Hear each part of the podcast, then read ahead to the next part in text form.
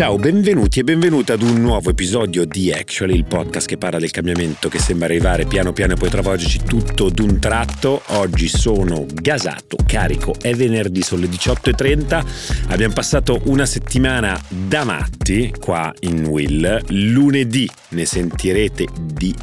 belle, sintonizzatevi sui nostri canali, ci sono un po' di cosette che vi dobbiamo comunicare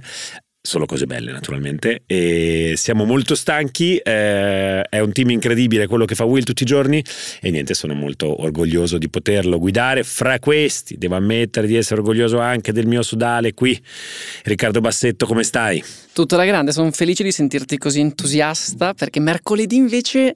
ti vedevo mentre registravi che eri un pochino più, più eh, qualche imprecazione, qualche burberata, qualche, qualche, qualche, così, qualche sguardo verso il cielo. È arrivata la fine della settimana e quindi adesso siamo carichi, siamo, siamo carichi. Siamo prontissimi per la prossima. Siamo carichi anche perché diciamo è un, un, un ci avviciniamo al fine settimana eh, con, devo dire, una notizia in particolare che, che, che, mi riporta molto ai bei tempi di, di Succession,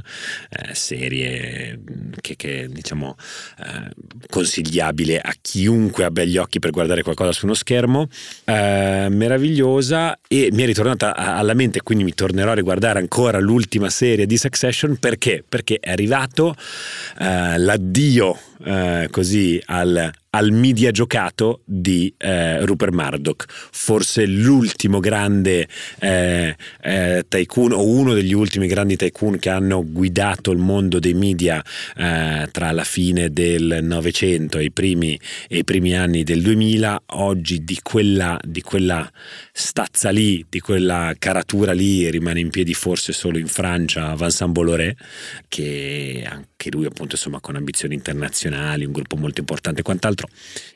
il dottor presidente cavaliere Berlusconi è scomparso da poco e Murdoch molla, molla al figlio. Questa idea della successione in famiglia è stata per anni molto molto discussa e tra l'altro poi gli autori di Succession non hanno mai fatto mistero nell'ispirarsi parzialmente eh, a Murdoch nel racconto, nel racconto della, de, della serie. Eh, eh, lascia un, una delle figure non solo più influenti nella storia dei media ma della, de, della storia politica, quello che ha fatto fatto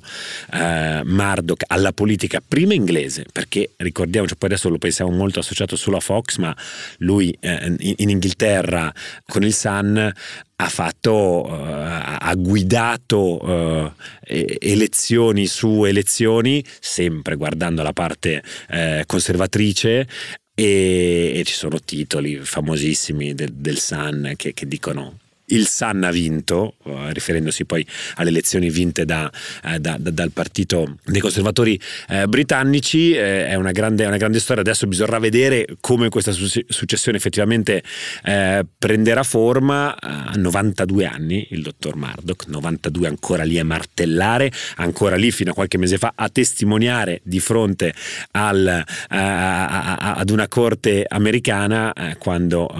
Fox è stata condannata a 786 milioni di dollari di risarcimento per la diffamazione eh, fatta nei confronti dell'azienda produttrice delle macchinette che contano i voti negli Stati Uniti eh, e che era appunto stata accusata da parte di Fox di aver falsato il gioco, il gioco elettorale, diciamo un'accusa abbastanza infamante, sono stati condannati 780 milioni sono tantini anche per quelli grossi e quindi ci si è detto se non fosse stato forse quello il canto del cigno del, del, del, del buon Rupert. Eh, auguri al giovane Lachlan eh, che, che, avrà di fronte a sé mm, delle sfide gigantesche. Chissà se sarà più un Kendall o un Roman o invece no, Tom non è perché, perché non, è, non, non, è, figlio, cioè essendo, essendo figlio, e um, vedremo, vedremo, come va, vedremo come va. Te questa settimana cosa ti ha scaldato prima di lanciarti? Che oggi la big story è tutta tua. No, settimana, settimana tosta.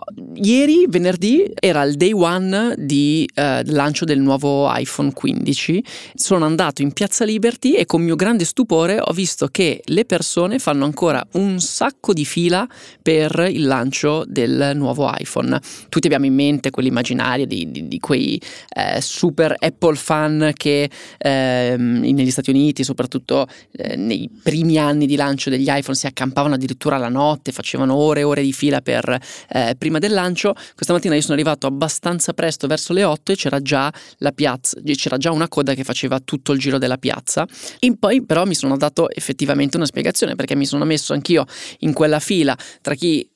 perché mi sono messo anch'io in quella fila e poi però mi sono dato una spiegazione, cioè ad oggi Apple ha un servizio clienti che è ineguagliabile, nessun'altra azienda mi ha mai trattato così bene nel momento dell'acquisto di un nuovo dispositivo. Io sono arrivato, sono stato accolto all'esterno dello store da un, da un commesso che ha scazionato un QR code quindi sapeva già tutto quello che io eh, dovevo fare, mm, probabilmente sapeva anche il modello di, eh, di, telefono che avevo in tasca. E poi questo, questo commesso si è messo a chiacchierare amichevolmente con tutte le persone in fila, quindi con me e con le persone prima e dopo dopo di me.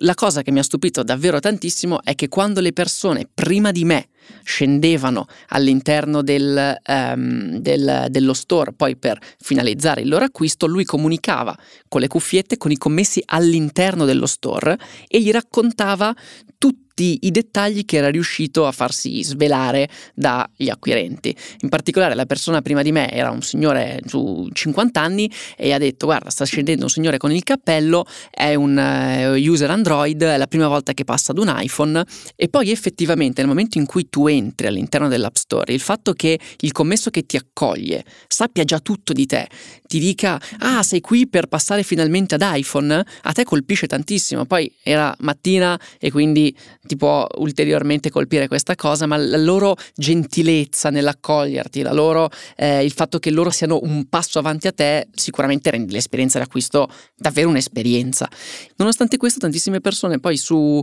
su Instagram hanno commentato il mio stupore eh, sul fatto che le persone ancora facessero la fila dopo il rilascio del ventitresimo modello di iPhone, dicendomi che era una perdita di tempo per l'acquisto di un dispositivo super overpriced. Non lo so, non sono molto d'accordo, sicuramente io oggi ho fatto un'esperienza.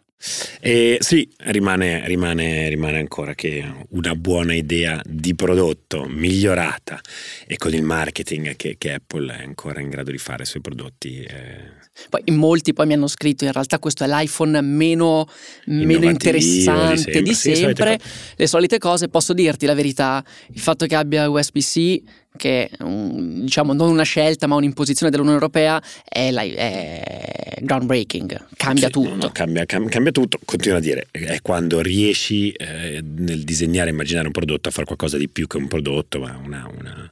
un, uno strumento di, di, di riconoscimento, identificazione, di, di parziale venerazione e sai che non sono fan appunto della logica di dire ah, eh, cerebrolesi e quant'altro. No, è un dato di fatto. C'è una concorrenza spaventosa nel design di prodotti innovativi e eh, di un certo tipo di valore. Chi riesce a fare se lo guardi se lo analizzi dal punto di vista diciamo imprenditoriale e diciamo nel, nel ipercompetitivo mercato capitalistico moderno chi riesce a fare quella roba lì bisogna riconoscerli che ancora ha delle capacità pazzesche se in parallelo fa pure la campagna campagna pubblicitaria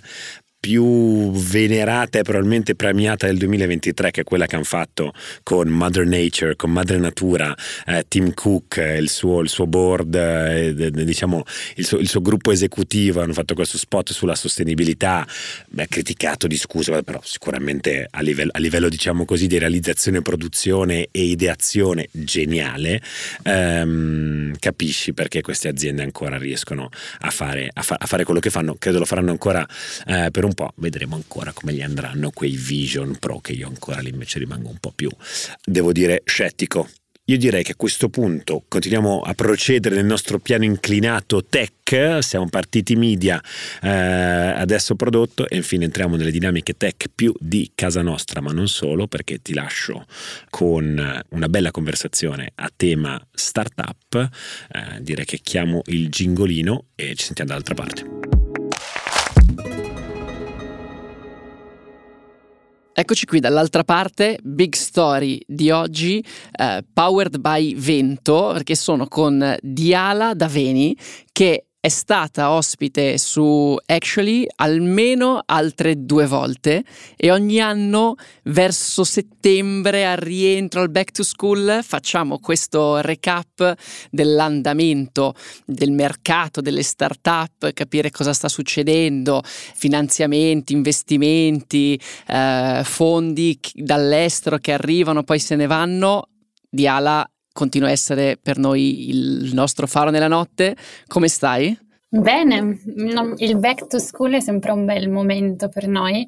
E settembre è sempre un po' un momento in cui succedono tantissime cose, quindi molto bene, molto felice di essere di nuovo qui con voi. Assolutamente, anche noi siamo molto felici di averti qui. Eh, Ricky qualche episodio fa diceva che anche per noi settembre è stato un mese molto complicato, ma lui non ama lamentarsi di, eh, del rientro dalle vacanze, anche perché dice non me ne sono mai andato. Senti, allora, l'ultima volta che ci siamo sentiti era un momento completamente diverso. Era settembre 2022, diciamo le cose stavano cominciando a cambiare, però arrivavamo da due anni di corsa incredibile di questo mercato delle start-up. Eh, io all'epoca in Will continuavo a fare l'autore, quindi scrivevo anche molto di questo, eh, di questo settore e tu, tutta entusiasta, ci raccontavi di tutte le novità che all'interno di Vento stavate, stavate portando avanti. Eh, avevate cambiato modello, eravate passati da Exorcids che poi ha addirittura fatto un rebranding, non si chiama più Exorcids. Quindi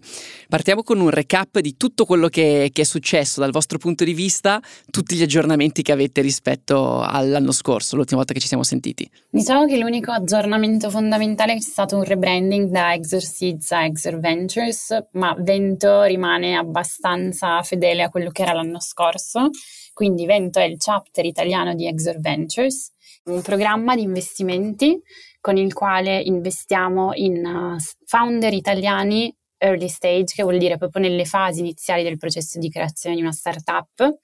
e investiamo con un processo molto veloce e standardizzato che eh, ci consente di mettere sempre un ticket da 150.000 euro. E qua l'obiettivo sarebbe in due o tre anni quello di arrivare a fare 100 investimenti all'anno. Oggi ne abbiamo fatti 56.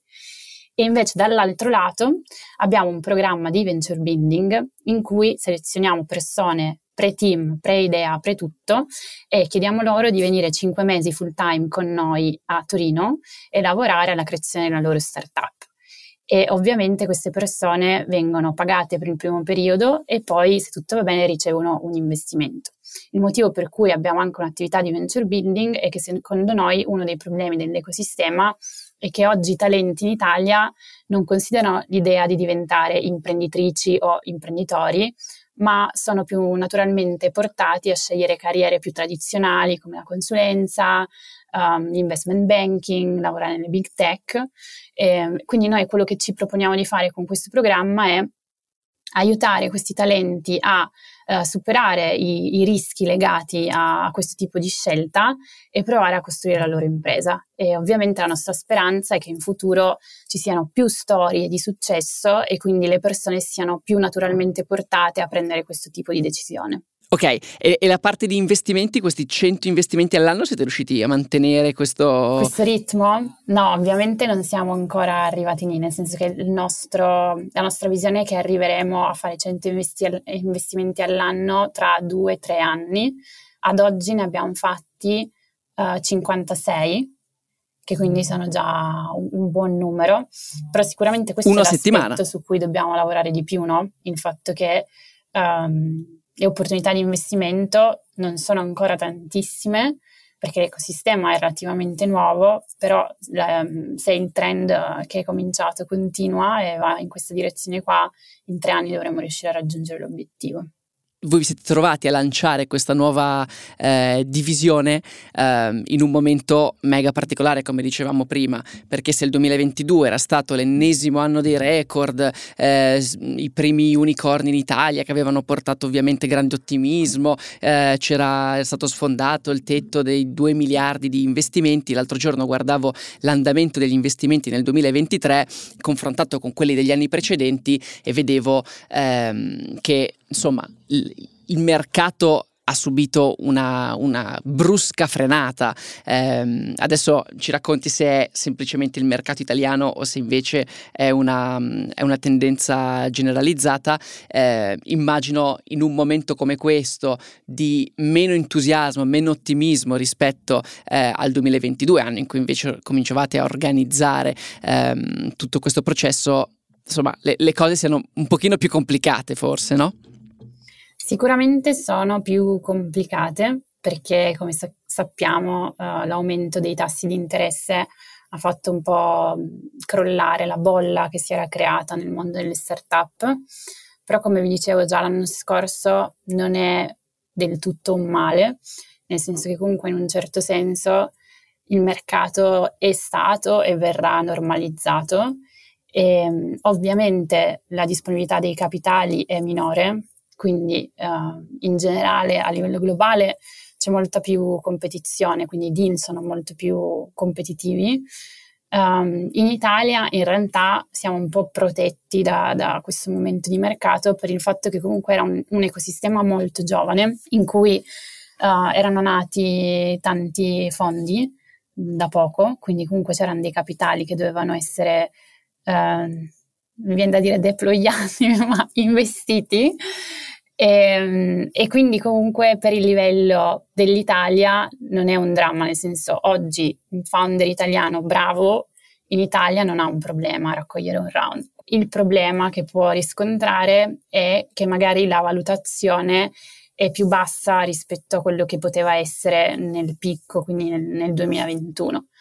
In realtà io dico sempre anche ai miei founder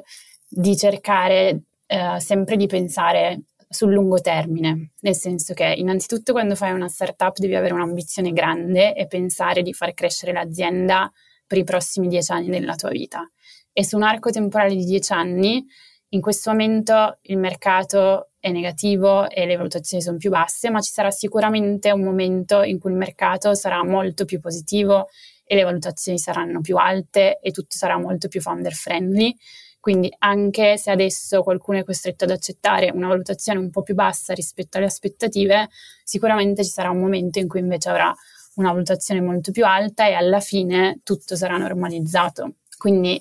l'importante è non fermarsi agli ostacoli che ci sono in questo momento, ma avere sempre chiaro qual è l'obiettivo finale e percorrere la strada per arrivare a quell'obiettivo lì.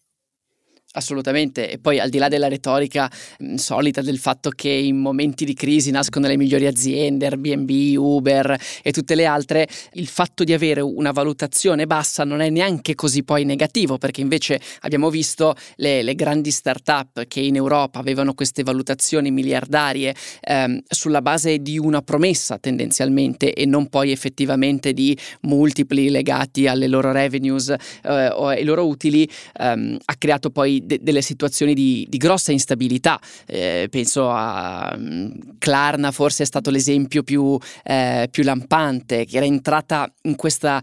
mm, chiamiamola trappola delle valutazioni, perché se tu cominci ad avere una valutazione poi troppo alta, cosa succede? Quando tu hai bisogno di ulteriori finanziamenti dovrai cercare una valutazione ancora più alta e quindi questa cosa crea una trappola. A un certo punto però la, gli investitori che sono entrati nel capitale della società devono rientrare del loro investimento e quindi l'azienda poi facendo difficoltà a fare, fare una exit, eh, quindi tendenzialmente a vendere la società ad un'altra, ad un'altra azienda oppure a quotarsi in borsa, eh, non riuscirà a raggiungere una valutazione eh, che sia ulteriormente superiore a quella che aveva raggiunto, eh, superiore o uguale a quella che aveva raggiunto in fase di, di investimento privato e quindi questo poi crea, ehm, crea, tutta una serie di squilibri nel mercato e quindi quello che è successo poi quando Klarna come, come tante altre hanno dovuto eh, rivedere al ribasso le loro valutazioni oltre che a eh, generare una perdita per chi era entrato nel capitale della società non all'inizio ma a un round di investimento già, ehm, già avviato,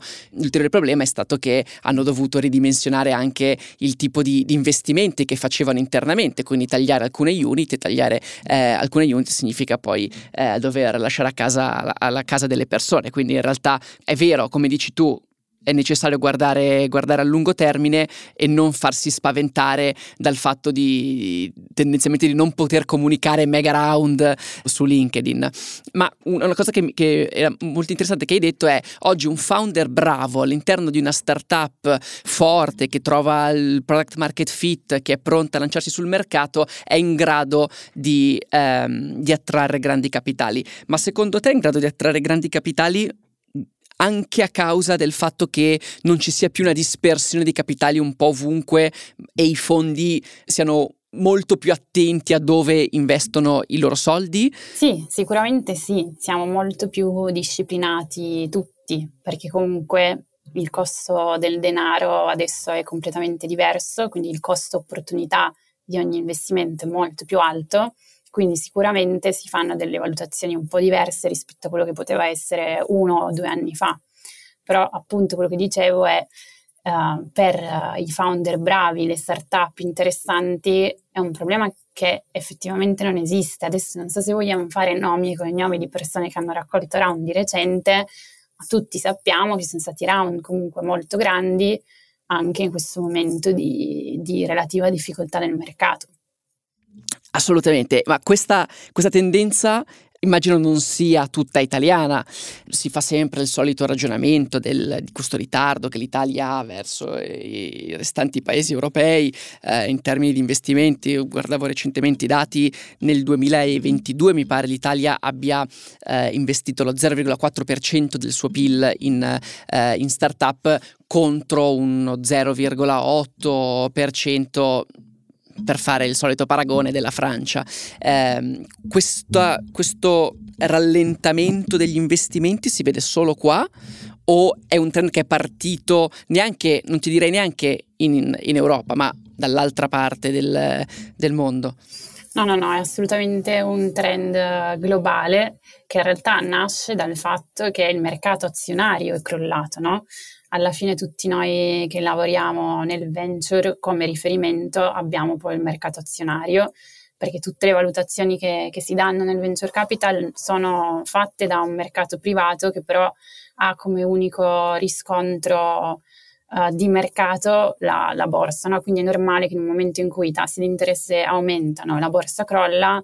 anche le valutazioni del, del, mercato del venture crollano di conseguenza. E ovviamente non è una cosa che è strettamente legata all'Europa, ma è assolutamente un, un fenomeno globale. Quindi da questo punto di vista non è una preoccupazione nostra o che è relativa a um, delle condizioni intrinseche al sistema europeo, è una, una situazione globale che come ogni ciclo economico a un certo punto si esaurirà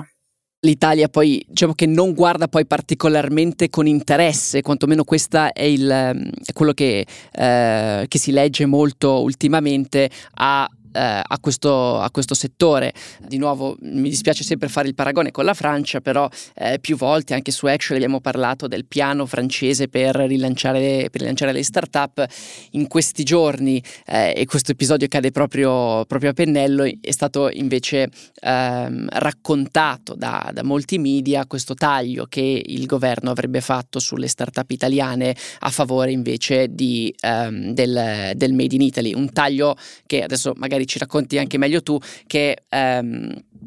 va a tagliare i fondi che vengono allocati a CDP, che è il fondo che praticamente eh, immette liquidità all'interno del mercato dei fondi poi di investimento che quindi poi investono, investono sulle start-up. Il racconto che è stato fatto è effettivamente allineato alla realtà come, come l'avete vista voi? Ma eh, se posso espormi su questo punto specifico, questa è una follia, è veramente una follia, perché in un paese in cui la produttività è bassissima, eh, tanti settori tradizionali stanno continuamente perdendo competitività e posti di lavoro, non scommettere sulle eh, start-up e le aziende nuove è una follia ed è un sintomo, sintomo di una miopia totale del, del, governo e delle istituzioni. Probabilmente figlio del fatto che le start-up in Italia vengono ancora viste come un hobby, uh, una cosa per ragazzini, un po' un'avventura, il gap year, e in realtà le start-up uh, creano posti di lavoro e cambiano la vita delle persone e possono cambiare il futuro di un paese. Chi al governo questa cosa non l'ha ancora capita, tant'è che non esiste più un Ministero dell'Innovazione, però eh, questo è parte del ritardo che ha l'Italia su altri paesi, perché comunque non è un caso che la Francia sia così avanti rispetto a tutti gli altri paesi europei. La Francia viene da anni e anni di investimenti governativi in questo mondo. Macron ha scommesso dal primo giorno su questo mercato e oggi si vedono chiaramente i frutti di questa scommessa e sono frutti positivi. Le start-up in Francia hanno un ruolo anche nella società che è gigante, impiegano tantissime persone, hanno creato tantissima ricchezza e i dipendenti dei, degli unicorni francesi attuali sono poi le persone che sono cre- uscite e hanno creato nuove aziende. Quindi eh, il fatto di non solo non investire in questa direzione, ma addirittura levare dei fondi a CDP, che sta cercando di fare quello che uh, BPE ha fatto in Francia, è assolutamente una scelta miope e folle. E diciamo che poi anche le, le, le, due cose non si escludono a vicenda, cioè il fatto di tagliare i fondi alle start-up per eh, riallocarli sul Made in Italy, le, le, due cose non le vedo davvero diverse, nel senso che come dici tu il, l'investimento sulla start-up ha, genera poi degli effetti incredibili e potrebbe generarli pure sul Made in Italy, quello che, che dicevano in un altro eh, bel podcast che si chiama Don Quixote, soprattutto in un momento nel quale in Italia le, le aziende vengono create e vengono, cre- e vengono qual- in qualche modo incubate nella loro fase più complicata, che è la fase iniziale. Quando poi raggiungono una certa scala si devono spostare all'estero perché non più, non ci sono più le risorse per potergli dare eh, ulteriore, ulteriore, crescita. Quindi diciamo ci, ci, prendiamo tutto l'onere per poi dare via il risultato fatto all'estero. E come dici tu, invece, una startup in Francia, l'unicorno francese che eh, ha centinaia di, di dipendenti, poi comincia ad essere a sua volta una fabbrica di founder che escono da quell'esperienza lì e cominciano a reinvestire all'interno del paese e quindi anche sul chiamiamolo Made in France. Um, quindi assolutamente mm, capisco, capisco assolutamente la tua, la tua visione. Però, nonostante questo, mi sembra che eh, Vento continui ad attrarre grandi talenti. Non so se eh, sia la mia bolla di LinkedIn, ma quest'anno, quantomeno, sono entrato in contatto con tante, tante persone che uscivano dal vostro programma e lanciavano delle, delle aziende molto, molto interessanti, di cui eh, poi si è cominciato a parlare eh, molto anche, anche online.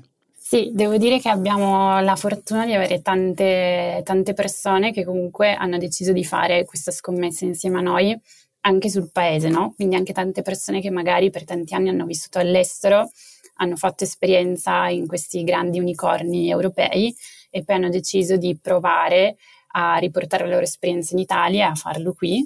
e, ehm, e, sicuramente per noi è un segnale molto positivo ed è un segnale del fatto che stiamo andando nella direzione giusta e siamo molto grati a tutte queste persone per la fiducia che ci danno. E sicuramente senza di loro non potremmo mai vincere questa scommessa sull'ecosistema, però avremmo veramente bisogno che anche da parte della, delle istituzioni pubbliche si iniziasse a lavorare in, in questa direzione, perché poi quando magari queste persone dopo la fine del percorso ti chiedono, ah ma la società la devo costituire in Italia o la posso costituire all'estero,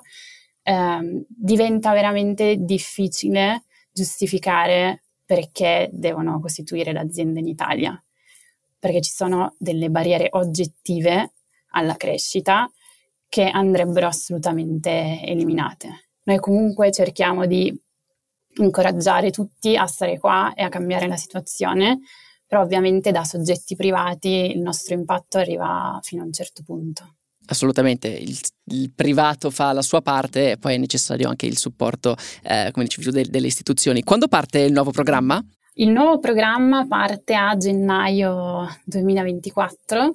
e ehm, in questo momento abbiamo le application aperte che chiuderanno la prima settimana di ottobre. Come sai abbiamo un processo di selezione lungo interessante, diciamo, nel senso che tutto parte con un'application online che è molto motivazionale. poi ci sono dei test cognitivi, poi c'è una interview e poi se tutto va bene chiediamo agli ultimi 90 candidati di venire a Torino per 5 giorni e di fare una sorta di bootcamp in cui noi cerchiamo di capire um, la capacità di queste persone di lavorare in team e di raggiungere dei, degli obiettivi in un lasso di tempo relativamente breve. Tutto questo processo finisce più o meno a fine novembre e quindi poi a dicembre diciamo chi saranno le persone a partecipare alla prossima edizione. Hai detto le application si chiudono il 6 di ottobre e ci si iscrive da? Il nostro sito che è vento.ventures. Ok, super. Allora, Invitiamo quindi tutte le persone che hanno qualche idea imprenditoriale, eh, vogliono, vogliono, lanciarsi e, e, magari in questo momento hanno, hanno paura di farlo senza un, eh, una guida a, ad andare appunto sul, sul sito e, e, fare application. Io ti ringrazio moltissimo per averci raccontato come stanno andando le cose, come stanno andando anche le vostre cose. E ci vediamo sicuramente alla, alla Tech Week e poi eh, speriamo di nuovo su Actually per speriamo per raccontare qualche notizia positiva su questo mondo che affascina tantissimo me, ma vedo che eh, ovviamente è una, una fascinazione condivisa. Grazie mille, a prestissimo. Ciao, ciao a tutti.